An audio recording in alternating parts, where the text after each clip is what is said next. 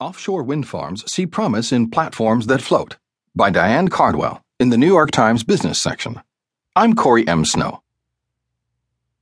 The sun was beating down on the leafy campus of the University of Maine one afternoon last month, but inside a hangar like laboratory, a miniature hurricane was raging.